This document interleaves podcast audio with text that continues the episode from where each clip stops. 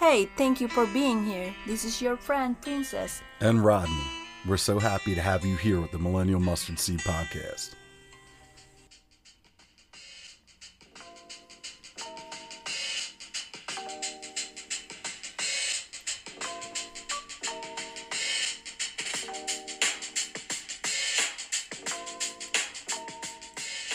All right, I'm so happy that you guys are back here with me again for another hit episode. Listen, we got Brian Godawa here. Now, most people know Brian from his uh, screenwrites with Hollywood. He, he's written a bunch of hit books and produced a bunch of awesome movies over the last 10 plus years. But we get real personal on this episode. We dive into a bunch of really neat topics. We exchange ideas. Um, Brian was a lot of fun to talk with, but I just want to encourage you guys hang in to the end of this episode. This is a unique one. This is a little bit different than the work I've done before. Now, remember, here with the Millennial Mustard Seed podcast, there's not a one way road. There's a lot of different topics I would like to cover as time goes on. We even dive into C.S. Lewis's work, J.R.R. Tolkien, we talk a little bit about how Brian started out this journey and what his life has looked like with the provisions of God over the course of his professional career, and so much more. Listen, I'm happy that you guys are here. Let's jump right into the show, y'all.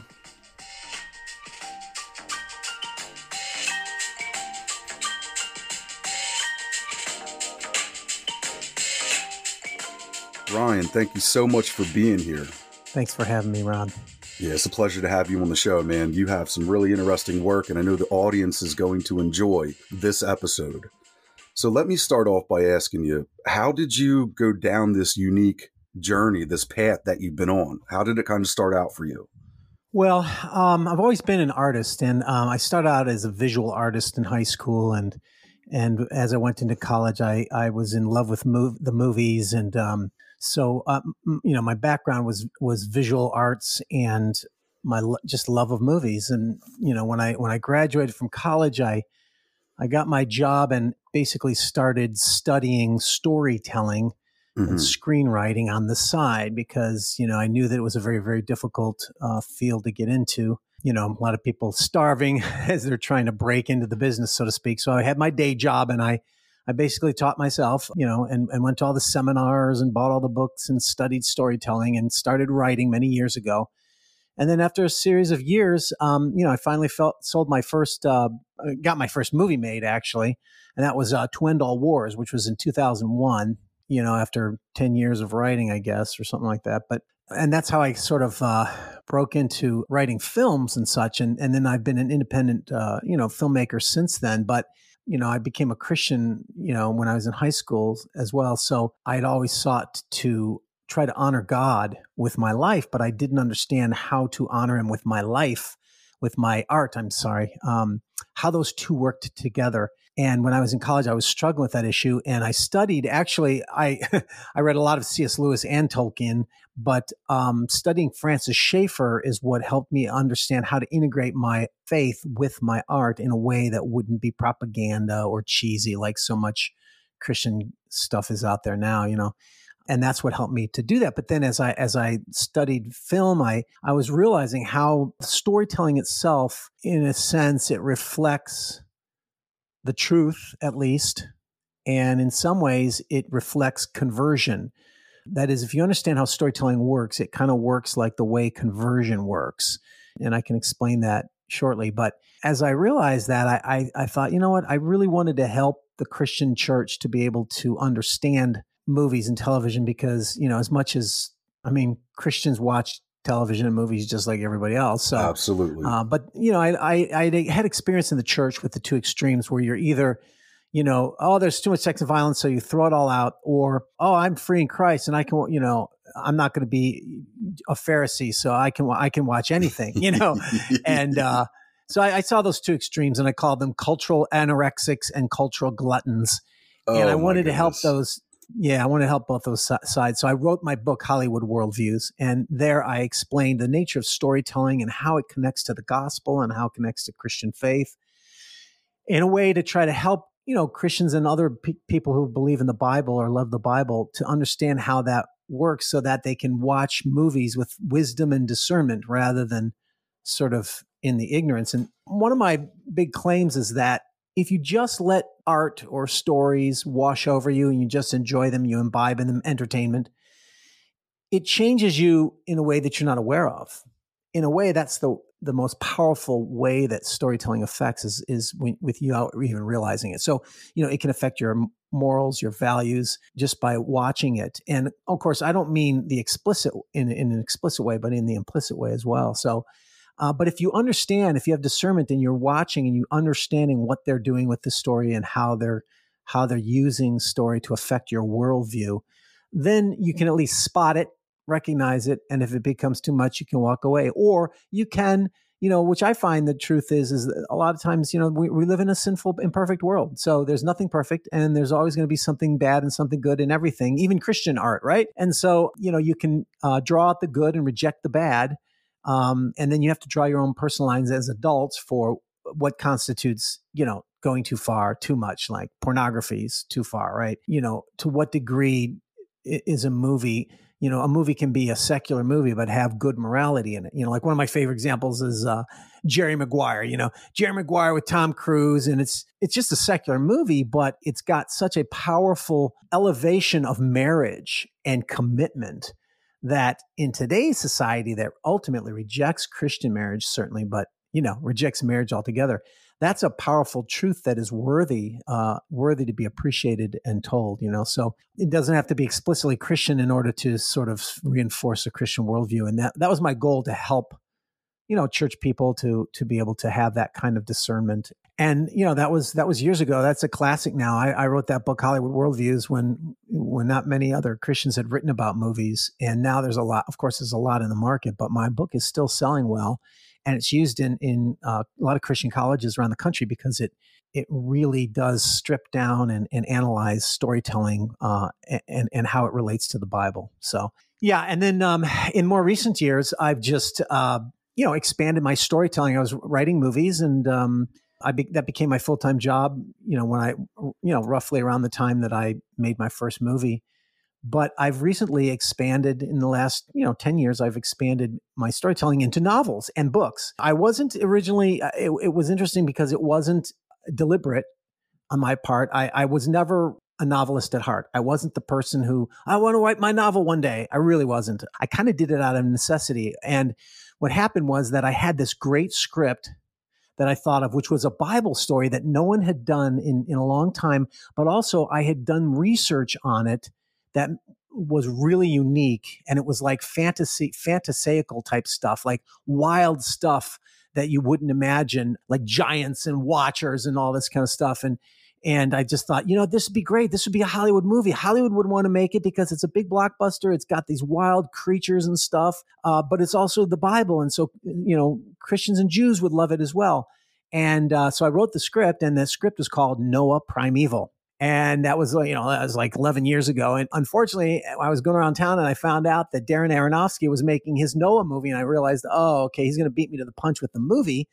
And I thought, well, what, it, you know, if his movie comes out, you know, I'm going to feel like I did all this work and, you know, uh, I'm going to be looked down as derivative, you know? So I thought, how can I get my story out before his so that I could sort of have that originality, you know? And I realized, well, it's time to write the novel. So I went ahead and wrote the novel. And that was, like I said, about 10 years ago. And, and of course, you know, the movie turned out to be hor- horrible. And it was, it really wasn't at all like my stuff that I had researched. You know, there might have been a few, a couple of, couple of elements he had in the it would have been much better if you would have uh, had control yeah. of that movie. I know that you wrote some critiques on it before it even came yeah. out, I think, and it went viral. Yeah. And people were catching on. They were like, wow. Yeah.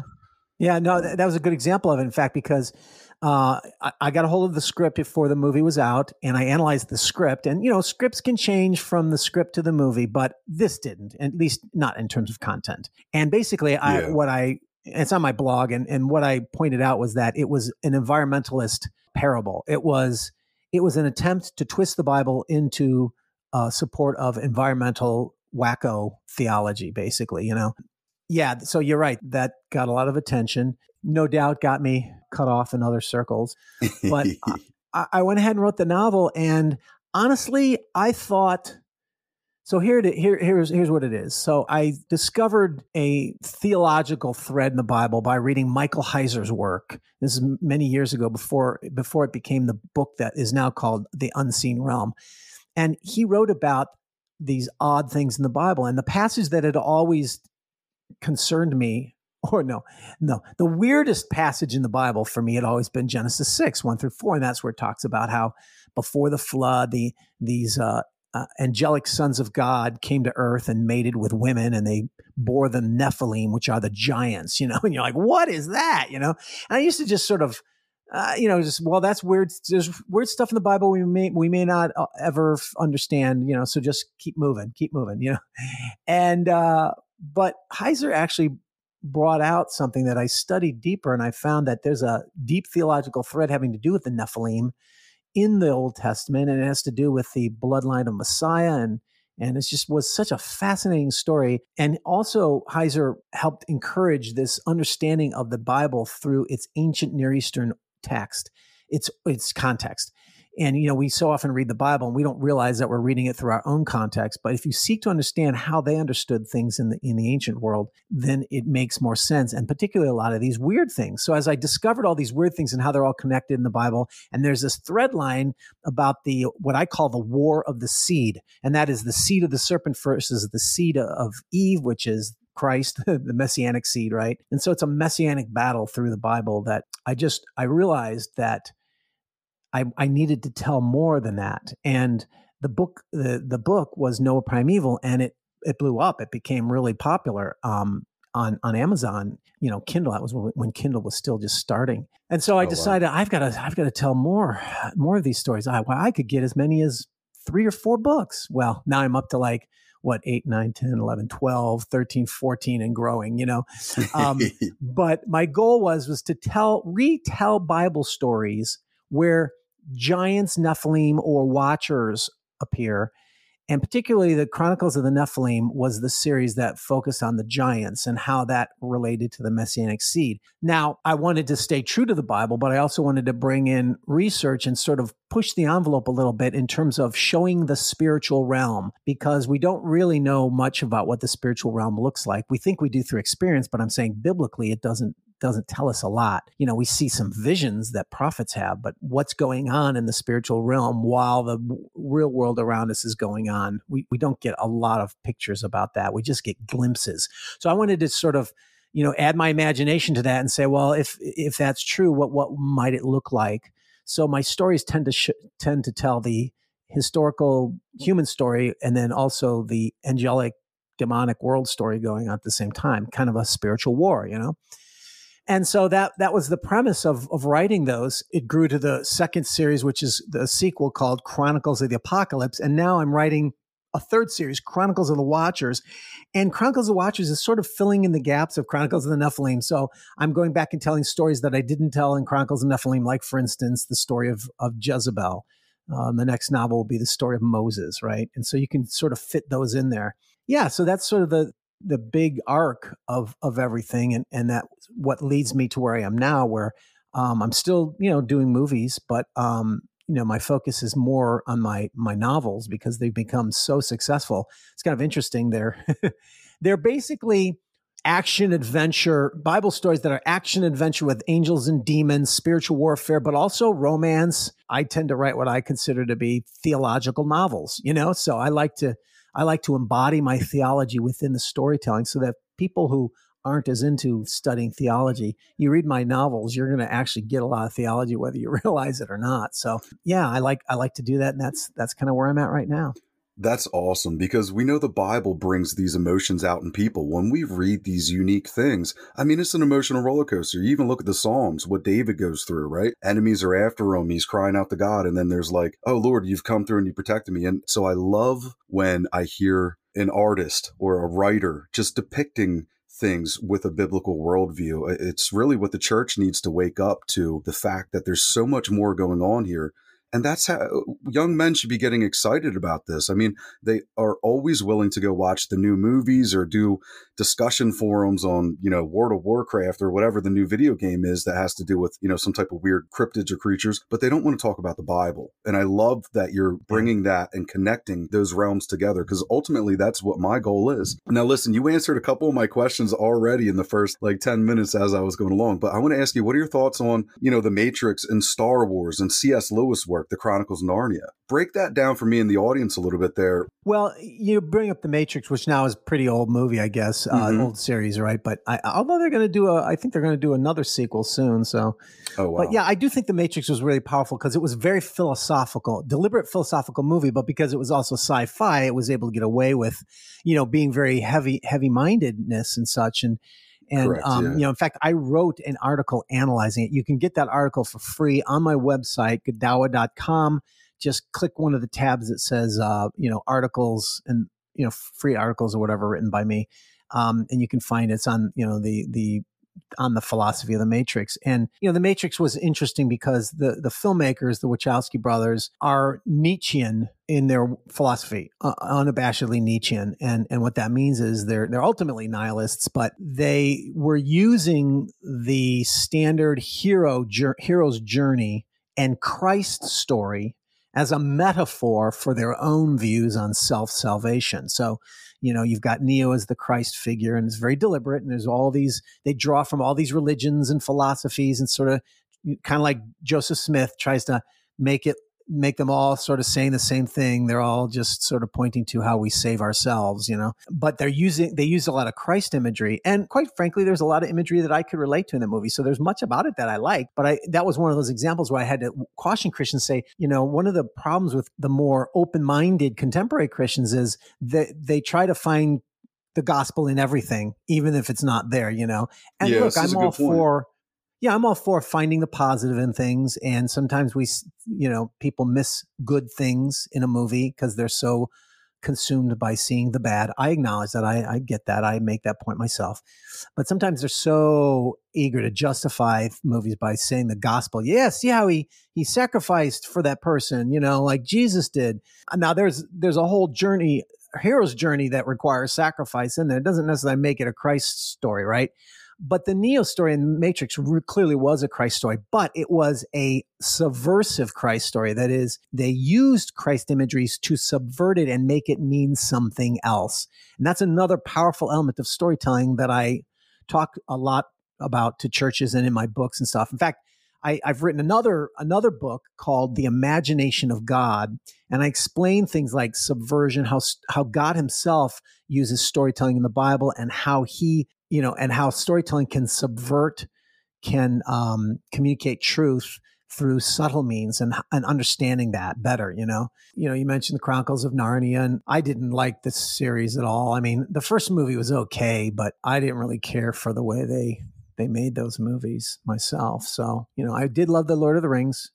Um, I'm a fan of that, but I think what Tolkien and Lewis understood was that the nature of storytelling is much deeper than just the shallow sort of didactic purposes. Like he, he- the, the biggest problem with most, most Christians uh, who don't get it or uh, who don't understand art is like you'll watch these Christian movies and they feel like they have to be very explicit. They, you know, everything has to be clear and and and not not no am- ambiguity in terms of their message and their meaning because they it's it's well it's from good intentions. It's the intention of well, if people don't understand, then they're not going to hear the message. They're not going to hear the redemption. They're not going to understand it. So we've got to be clear. We've got to spell it out. That kind of thing.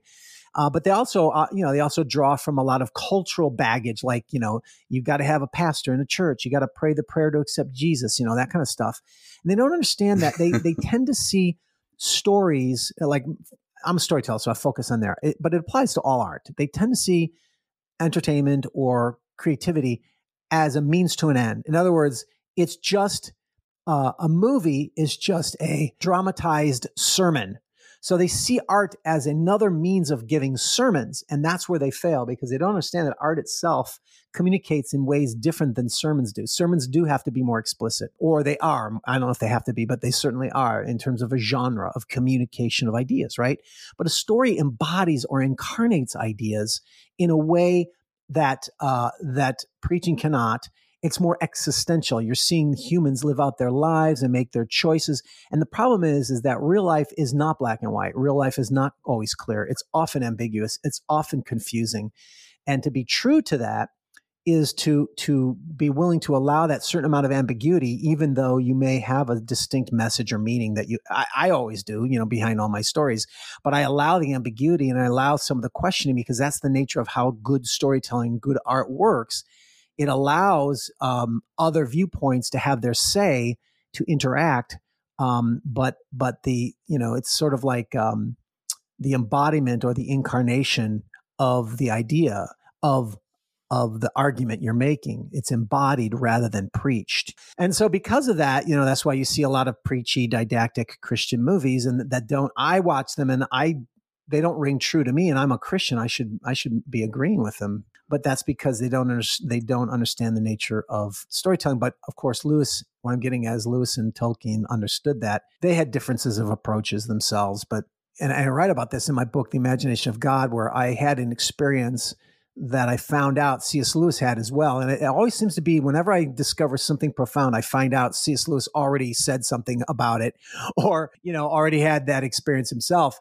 And, and, what that was was that I was always driven by a strong apologetics, strong philosophy, logic in my faith and in my life. And this is a good thing, you know. Um, God is logos, you know, but but he's not just logos. He's not just logos. He's always also imago. He's image, and Jesus is the incarnation of the logos, right? So the incarnation is the existential image on earth and so you got to have both sides of that. And I and I think that understanding that is where we we can connect with humanity in a deeper way and carry someone with us into the story, into the the journey and can change them. But if you if you feel you have to be explicit about everything and spell it out, people are going to smell that.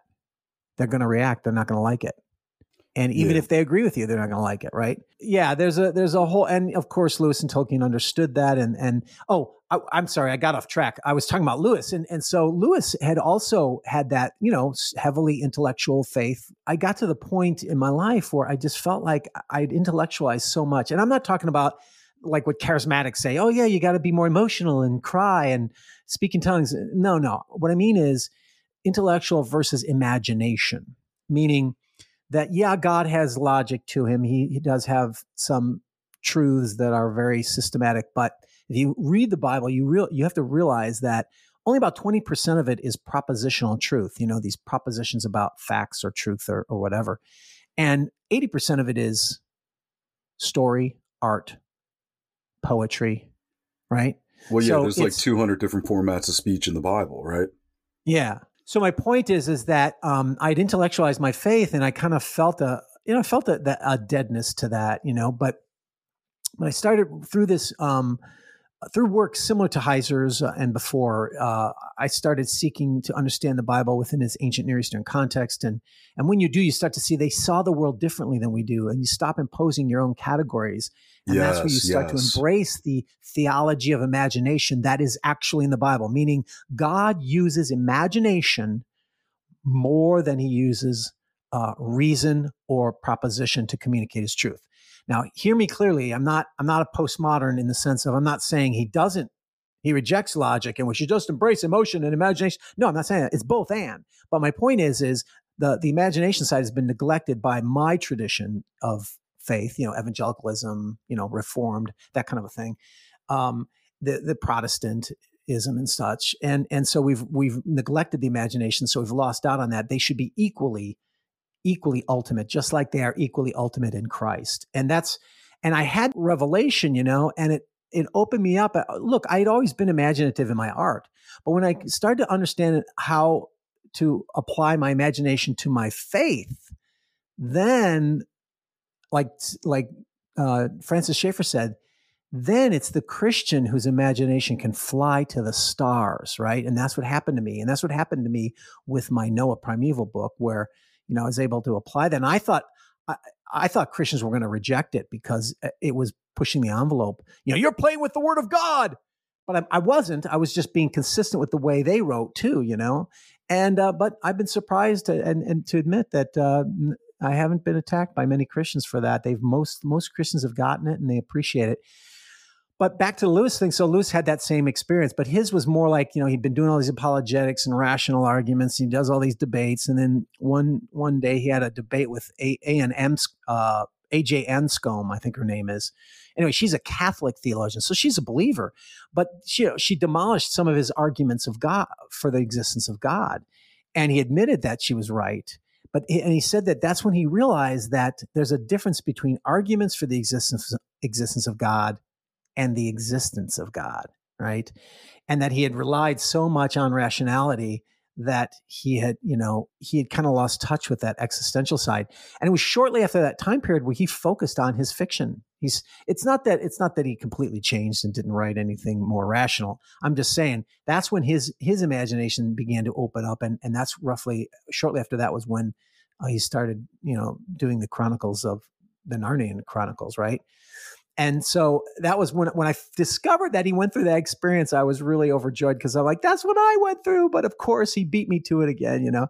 And um, yeah, so that's where I am today, and and I, I appreciate those guys because they understood how you incarnate truth into your stories. Whether the movies, you know, the Chronicles of the Narnia movies fulfill that, I don't know. To be honest, I I I read the space trilogy of Lewis, but I never read the Chronicles, you know, the children's stories. I, I never I read Lion, the Witch, and the Wardrobe, but I just didn't get into it as much, you know. Well, that's the uh, one that I, read- loved, and you know, as a as yeah. a young man, come growing up, and you know, all the different things going on in the world, messages, confusion, chaos, this and that. You, you come across the movie. I had I wasn't a Christian at the time, didn't know it was based on Christian content, but I'm telling you what, as a young man watching the Lion, the Witch, and the Wardrobe, it affected me significantly to see Aslan lay down his life, but then like you know, he comes back and he roars right before they go kill the White Witch. I mean, that that imagery, that storytelling, what it did to my young mind at the time was so significant. And I know there's a generation of people out there that could agree. Now, listen, what you've already done so far for my mind on this episode is phenomenal because you're saying a lot of things and connecting dots for me that I kind of have like, I feel a little bit, but didn't really know how to express it or maybe cover that chasm. So I know this is going to be great for the audience. I did want to ask you, who is yeah. your greatest influencer? Well, I've had many influences throughout the years, and um, but I would think you know the first one that I go back to in terms of uh, that affected me probably the most, uh, probably because it was the first and it was the most effect on everything that I am, both uh, as a thinker, philosopher, philosopher. Uh, you know, I love philosophy and theology, but I also am an artist and such. Um, and I love apologetics too, right? So I've kind of got that bipolar sort of mind. I love both r- rigorous argumentation, but I just love to go let go into the world of the imagination. And and those two those two worlds are often at, at, at odds with each other. Lewis would talk about the you know the the, the dark dark uh, ambiguity of of imagination versus reason you know the clarity of reason but then he realized that like i said ultimately that clarity doesn't necessarily mean it's better or more truthful actually. Who was your your greatest influence? Francis schaeffer. So i was in college and you know like i said i'd been an artist and i'd been a christian and i was i didn't understand how those two things worked fit together. So they tended to be separate worlds. And i also tended to have a view of um, secular and sacred meaning you know, in my life, there's secular things, which is like, you know, my art and living life and doing the dishes and whatever. Uh, and then there's the sacred things, which is prayer, Bible reading, you know. And the Reformation really helped break through that and and and help people to realize that that you know all aspect of life is holy and unto the Lord. You know, you can wash dishes unto the Lord. You know, if you're a plumber, you can do your plumbing unto the Lord. You don't have to just be a content creator or a writer to do that, you know? And and what does it mean and how do you do that? Well, that's what Francis Schaeffer helped me to begin to understand. And then as I explored more of the reformed thinking on that, it, it made more sense. But and he also was the first Christian who would really try to to address the the history of the arts and how that it's driven by a worldview. Um, and you know, of course, he became part of the uh, you know, this sort of intellectual house of of people that also include included another one of my favorite guys, which is uh, H.R. Rookmaaker, and his book um, uh, "Modern Art and the Death of a Culture." And he took it one step further um, in terms of literally art history. And so that's when it began to open my mind. And at the same time, he was talking philosophy. So he was integrating philosophy, theology, art, and that was who I was, and that was my life. And so he was probably the biggest influence. You know, of course, you grow, you you move on to other writers and authors and influencers, you know, th- through life. But he was my seminal influence that to this day I still, you know, I still treasure and, and am grateful for um, all that he brought. You know, and a lot of people my generation do. I mean, he might be forgotten now, but but not to those of my generation. You know, so. I think another significant influence was would be uh, Greg Bahnsen or by way, uh, uh, or shall we say, um, Cornelius Van Til, who was a Reformed apologist uh, by way of Greg Bahnsen, and um, that changed my life in many ways too. But it was more apologetics and, and, more the rational side of things. You know, nowadays I tend to prefer to create art than to philosophize about it or talk about it. You know, it's okay for me to talk to you here now, but I'm just saying, for my, yeah. my own personal time, I don't want to read books on art, and you know, I, I want having to the audacity and, to ask fundamental questions about the art, right? It's like, yeah, oh, I get it. What can a mustard seed of faith do? I think the whole of the Christian life is is in a way it reflects that mustard seed growth. You know, in fact, that's that is a metaphor that I use a lot of the kingdom of God and and how I, I, seek to live my life for the kingdom of God in everything I say and do, in all my work. I you know I want to point towards truth or towards the kingdom of God in some way.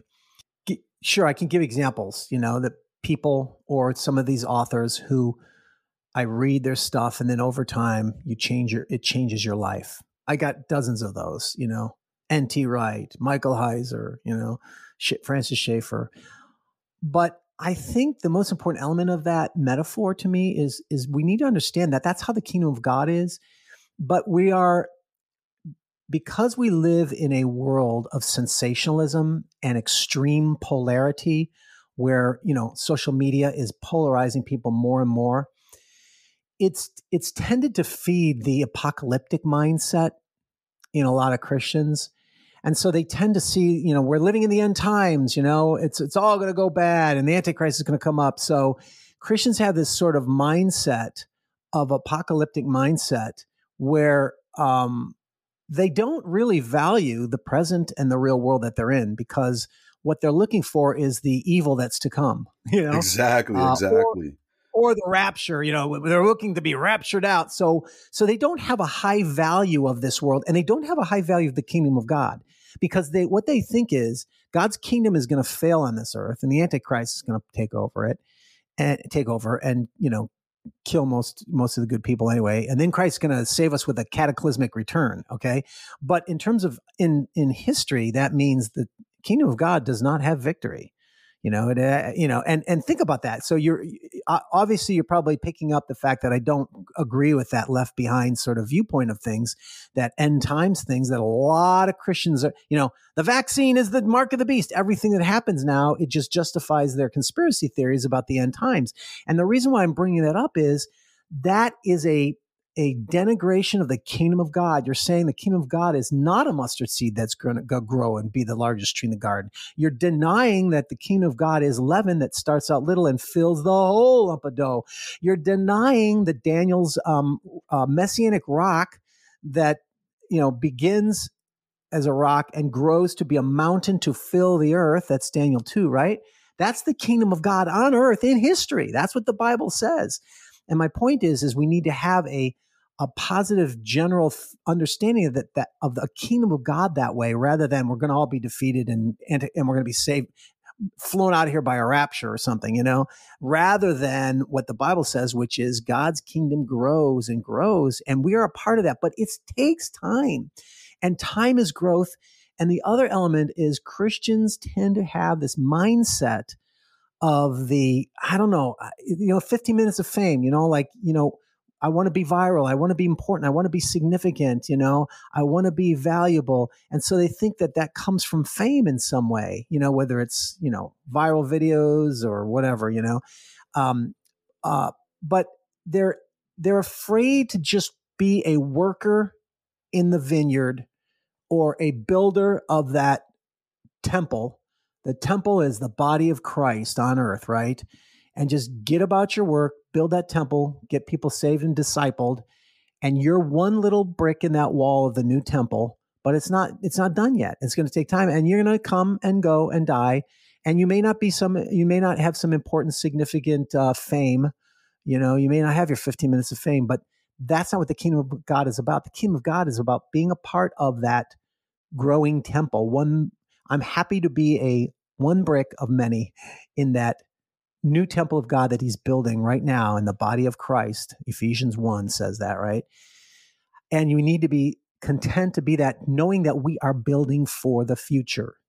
And that's you know un, approaching your life in the kingdom of god that way rather than cataclysmically like because we want every you know we want instant gratification. We want everything to happen quickly. We want everything solved immediately like like the internet like you know like electronics. But the truth is is it's a long term kingdom of god is a long term thing and and so having that mindset helps you to be work be a worker in that kingdom in a way that's that's impactful but god sees it and God is happy with you. Well done, thou good and faithful servant, because you discipled people and you built the kingdom of God rather than, oh, we're all going to be raptured out anyway. So let's, it's all just going to hell. So let's just talk about prophecy and whatever, talk about how evil everything is, you know?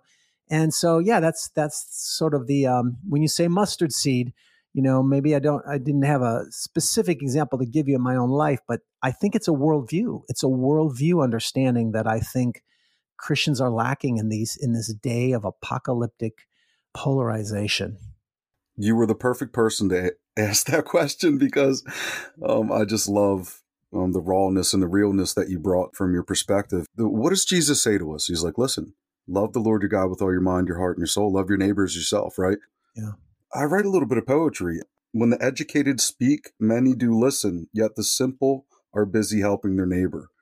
And it like hit me because yeah. If we're loving our neighbors and we're out there Amen. actually being that kingdom builder, our hands are forming the block because our actions are going to follow our belief. And if I say I believe something, my words can be wherever they want to be, right? But people will look at our lives. They will look at the fabric of our lives. I think that's the greatest thing I have going for me is my testimony of what Jesus has done because I was a completely different person in my early 20s and how I grew up. There was some definitely big ups and downs um, some some pretty traumatic things happened um, with our family in in my younger years, and people see me now. They're like, "Rod, I don't even get it. I don't understand." And it's funny because a friend of mine um, contacted me, an old friend, an old acquaintance, and he's trying to argue it out with me and tell me, well, how did I make these choices and get better with, and, and kept trying to rob me from giving the glory to Christ. And I'm like, listen, man, I repented. Like uh, Abraham Lincoln says, do good, feel good, do bad, feel bad. Well, I felt really bad. And the only good I could do was accept the payment paid on the cross and understand, listen, I'm at fault here. When, when the ball's in my court, I mess it up. Something always goes wrong. So, Lord, I really need you. You know, I gave my life to the Lord in a courtroom in Norristown, Pennsylvania, right outside of Philadelphia about six years ago. But that's for another place and another wow. time. I, am just a simple man, but I do understand the fabric of these certain things that when the Holy Spirit is tugging us emotionally, you know, like the scripture says, those who are the sons of God are led by the Spirit of God. And we're going to be known by the fruit of our life. We cannot fake that fruit. I want to ask you have you ever had a supernatural encounter? Was there anything that you've ever experienced, whether it be a dream, seen something, experienced something that you can't explain? Not that I'm aware of, not not in the big sense, but certainly in the providential sense. You know, lots of those. I mean, I think we all do. You know, uh, escapes from death, you know, things like that. But I mean, you know, yes. nothing, nothing that you would say like a supernatural type of visual thing or whatever or experience like that. No, not really. And I mean, you know, I've seen some evil people, but I don't think I've ever seen demon possessed people. You know, uh, but uh, uh, yeah. Yeah. Sorry. Uh, I'm kind of a boring life when it comes to that that angle. when it comes to the supernatural. So, uh, but but like I say though, providentially, God God listen, God's providing for my wife and I throughout all all our life. We're amazed at the blessings, at the things we do not deserve, at the things that He provides for us. That He makes. You know, it's like like I said, it's not about it's not about to me it's not about this i don't seek sensations i don't seek miracles i don't seek that stuff i don't think we should i don't think that's what life is about it's about seeking god not miracles so, so i can experience some fantastical thing it's like no i seek to know and love god and i see him I see him in every day. I mean, the way things work out, you know, and and look, I'm not saying like, oh yes. Lord, thank you for helping me find the spoon. Okay, I don't mean that, but I mean, I know. Uh, in life, you know, the, the, the different ways that we have, uh, we've been protected. My wife and I, for example, just in, in, um, this recent, uh, um, year, you know, a lot has changed for us, you know, and, um, with the way he provided for us to be able to, so, so right in the middle of COVID, you know, COVID's ending and, and the elections coming up and the world's, you know, blowing up and, and we, we realized we needed to move and we were in a bad situation in, in California and we up and moved to Texas and it happened super quick. We sold our house, our condo in three days and we were in Texas within a month and even before escrow was cleared and even before Kim had a job and uh, you know, I'm a writer, so I can work from anywhere. But you know, it's like all these things God just provided and made it work out. And we had some obstacles here and there, but it all it all it all worked out, and, and we see God's hand in it. So we tend I tend to see God's hand of providence more than anything. That is He's sovereign. It's like I mean, and yeah, and yeah, of course He's supernatural too. And there and there might be those things, and miracles can happen. But I'm just saying, you know, I see His His providential sovereignty you know, in every day of life, you know, mm-hmm. the fact that I'm still breathing and, and that I, I got the most amazing woman who, who still loves me. I mean, these are the things that are, are God's sovereign blessings that blow away in my mind. I'd rather have that than a parted sea, Red Sea. I'm serious, man. I'd rather have all those good providential things. Now, of course, if God does also provide a miracle. That's great. And I, you know, I've had people who have, you know, who've had that, you know, in terms I of think, and stuff like that. But I think that's awesome. And I love asking that question to people from different backgrounds because it, really all of it is important. And, and we shouldn't just be building an inventory of excitement based upon, did you see a light in the sky or, you know, uh, uh, have some type of visitation. Yeah. I mean, that would be just annoying and a little irate if we just continued only on that. I think there's a yeah. true balance this God that we wish to worship. And he's got this story about how he's going to redeem us. Hey, the seed war, you know, going to strike at the heel, you're going to crush its head. Then we see all these highs and lows of God chasing down our heart. I do like reading Ezekiel or Revelation 4, 7 through 9, you know, when we see these cherubim, or maybe it's a seraphim yeah. that has multiple different heads covered in eyes and wrapped in wings. That's exciting, but that is not it's glorious. the height of what we look for when we say, Hey, I'm a Christian. I'm exercising Christ like characteristics because greater is he that is in me than he that's in the world. Not anything yeah. good of my own, but because God loved me, right? And he loved the world enough to, to lay down himself so that there could be this process of sanctification that takes time.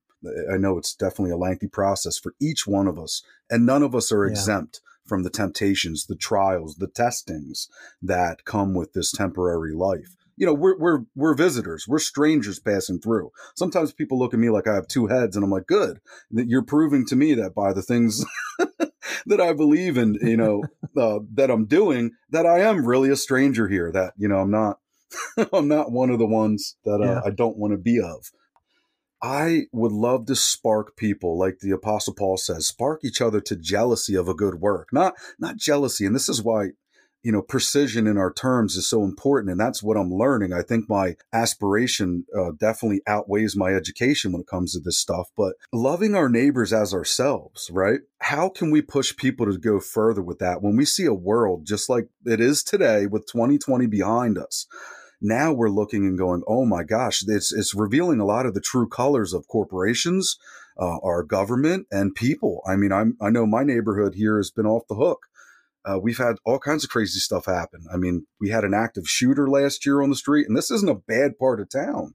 I live in a pretty pretty nice part of town, but uh, you're seeing the worst come out of people. So I don't usually talk about this stuff, especially on the air, but I do make a special, you know, thing within myself where I say I'm going to do for that person what I would desire for them to do for me, whether it be clean off their car when there's snow or shovel their walk, even the little things.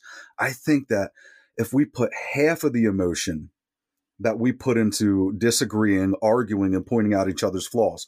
If we took one tenth of the energy that w- uh, we as a whole um, use to complain or disagree, and we put that into our local neighborhood and said, listen, what can I actually do here to meet a need? When Jesus says, listen, take care of the fatherless and the widows, the truly those who are widowed, man, you're doing right? If I return and I come like a thief in the night and I crack the sky like a supernova and pull back the veil, and that's what you're doing, what does he say? Good job, or well done, good and faithful servant, right?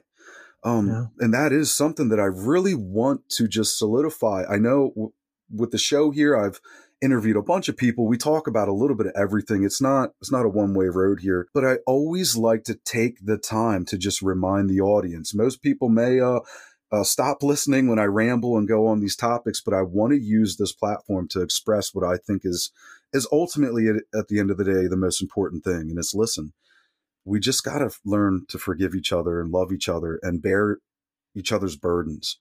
And then when you get the opportunity, you know, to to do these fun things in life, whether it be writing books or enjoying time with your family or, or you know just meditating on the provisions of God or if uh, you're allowed to travel, take a vacation, or any of that stuff. That that's great, but let's always draw back to that focus. Let's recenter ourselves and and be reminded of what Christ says. Those red letters are so important. But man, mm-hmm. you were a pleasure to talk with. Thank you for uh, also letting me go into my little rant there because there, that's some of the bigger emotional things that that move inside of me where I just like, you guys, please wake up. you know, let's not have a, a disgust or an anger for each other for no reason. I don't know why there's so much division, but you're a wealth of knowledge, man. I, I just can't wait to uh dig into some of your work. I know I'm still working on Derek Gilbert's book and Drew Graffia's book right now, but you are next on the list. Do you have a recommendation of where I can start? I obviously don't have time to read 14 novels, but can you give me a yeah. good place to jump in and kind of, okay, this is good, you know?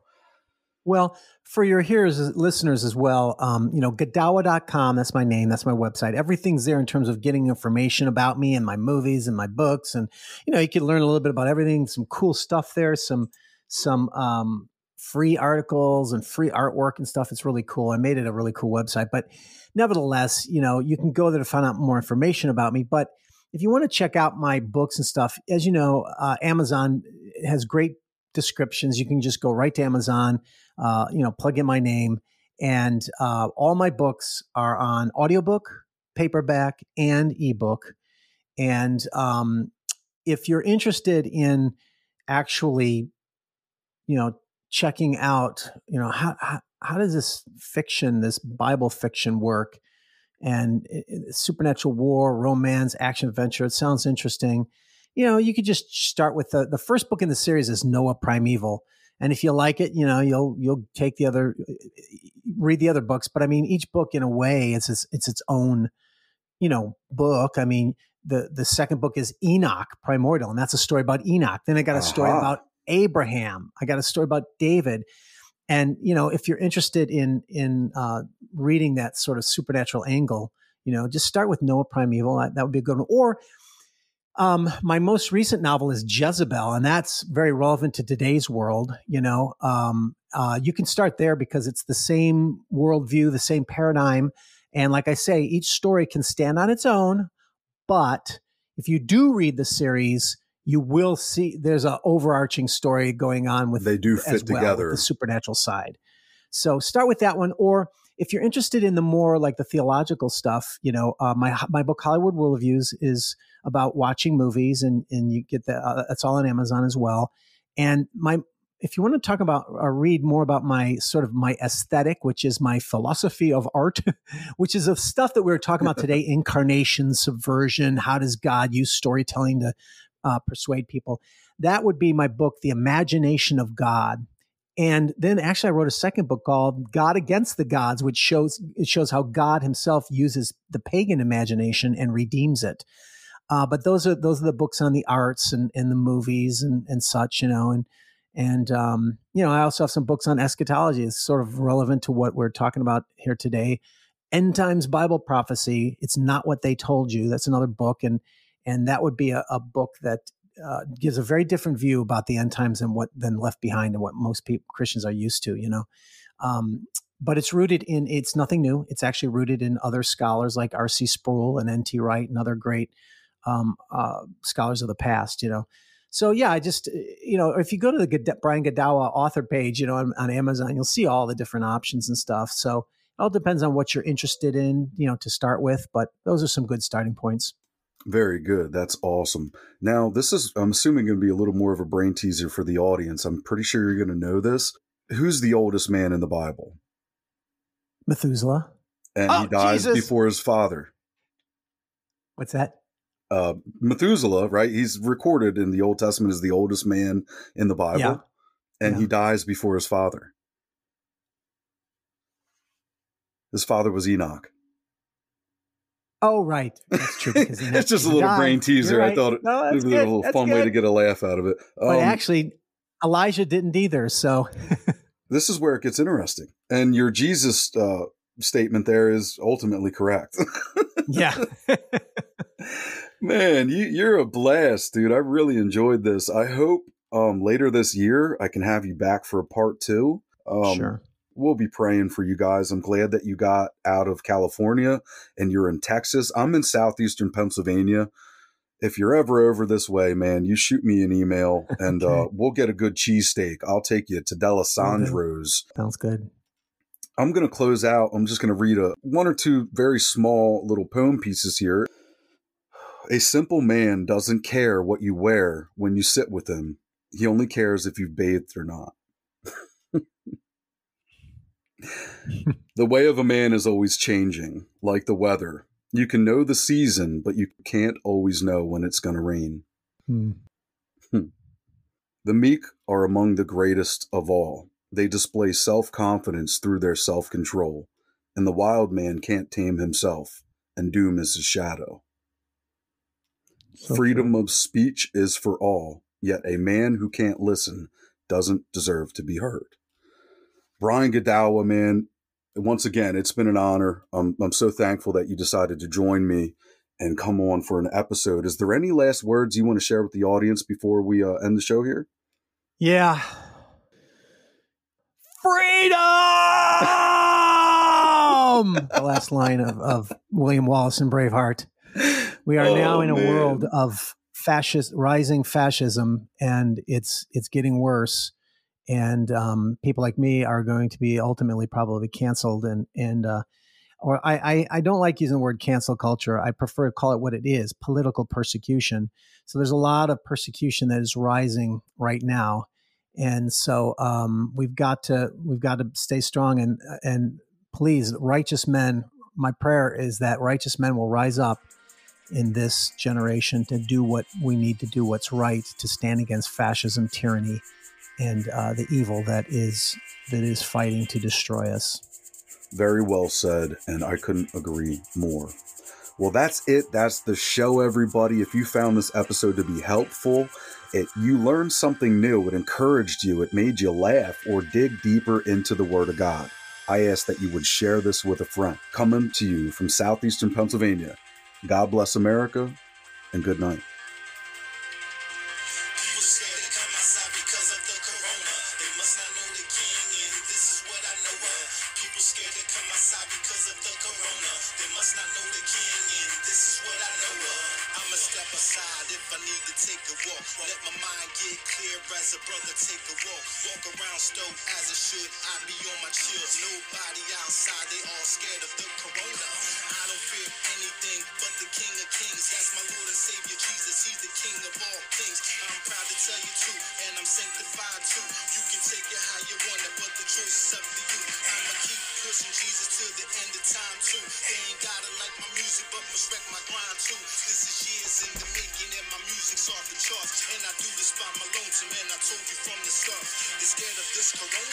Because they don't know him. If you spend time with him, then you would get to know him. He gives us everything to get to know him up and personal. I take advantage of it every day. That's how I know him. People scared to come outside because of the corona. They must not know the king, and this is what I know of. People scared to come outside because of the corona. They must not know the king, and this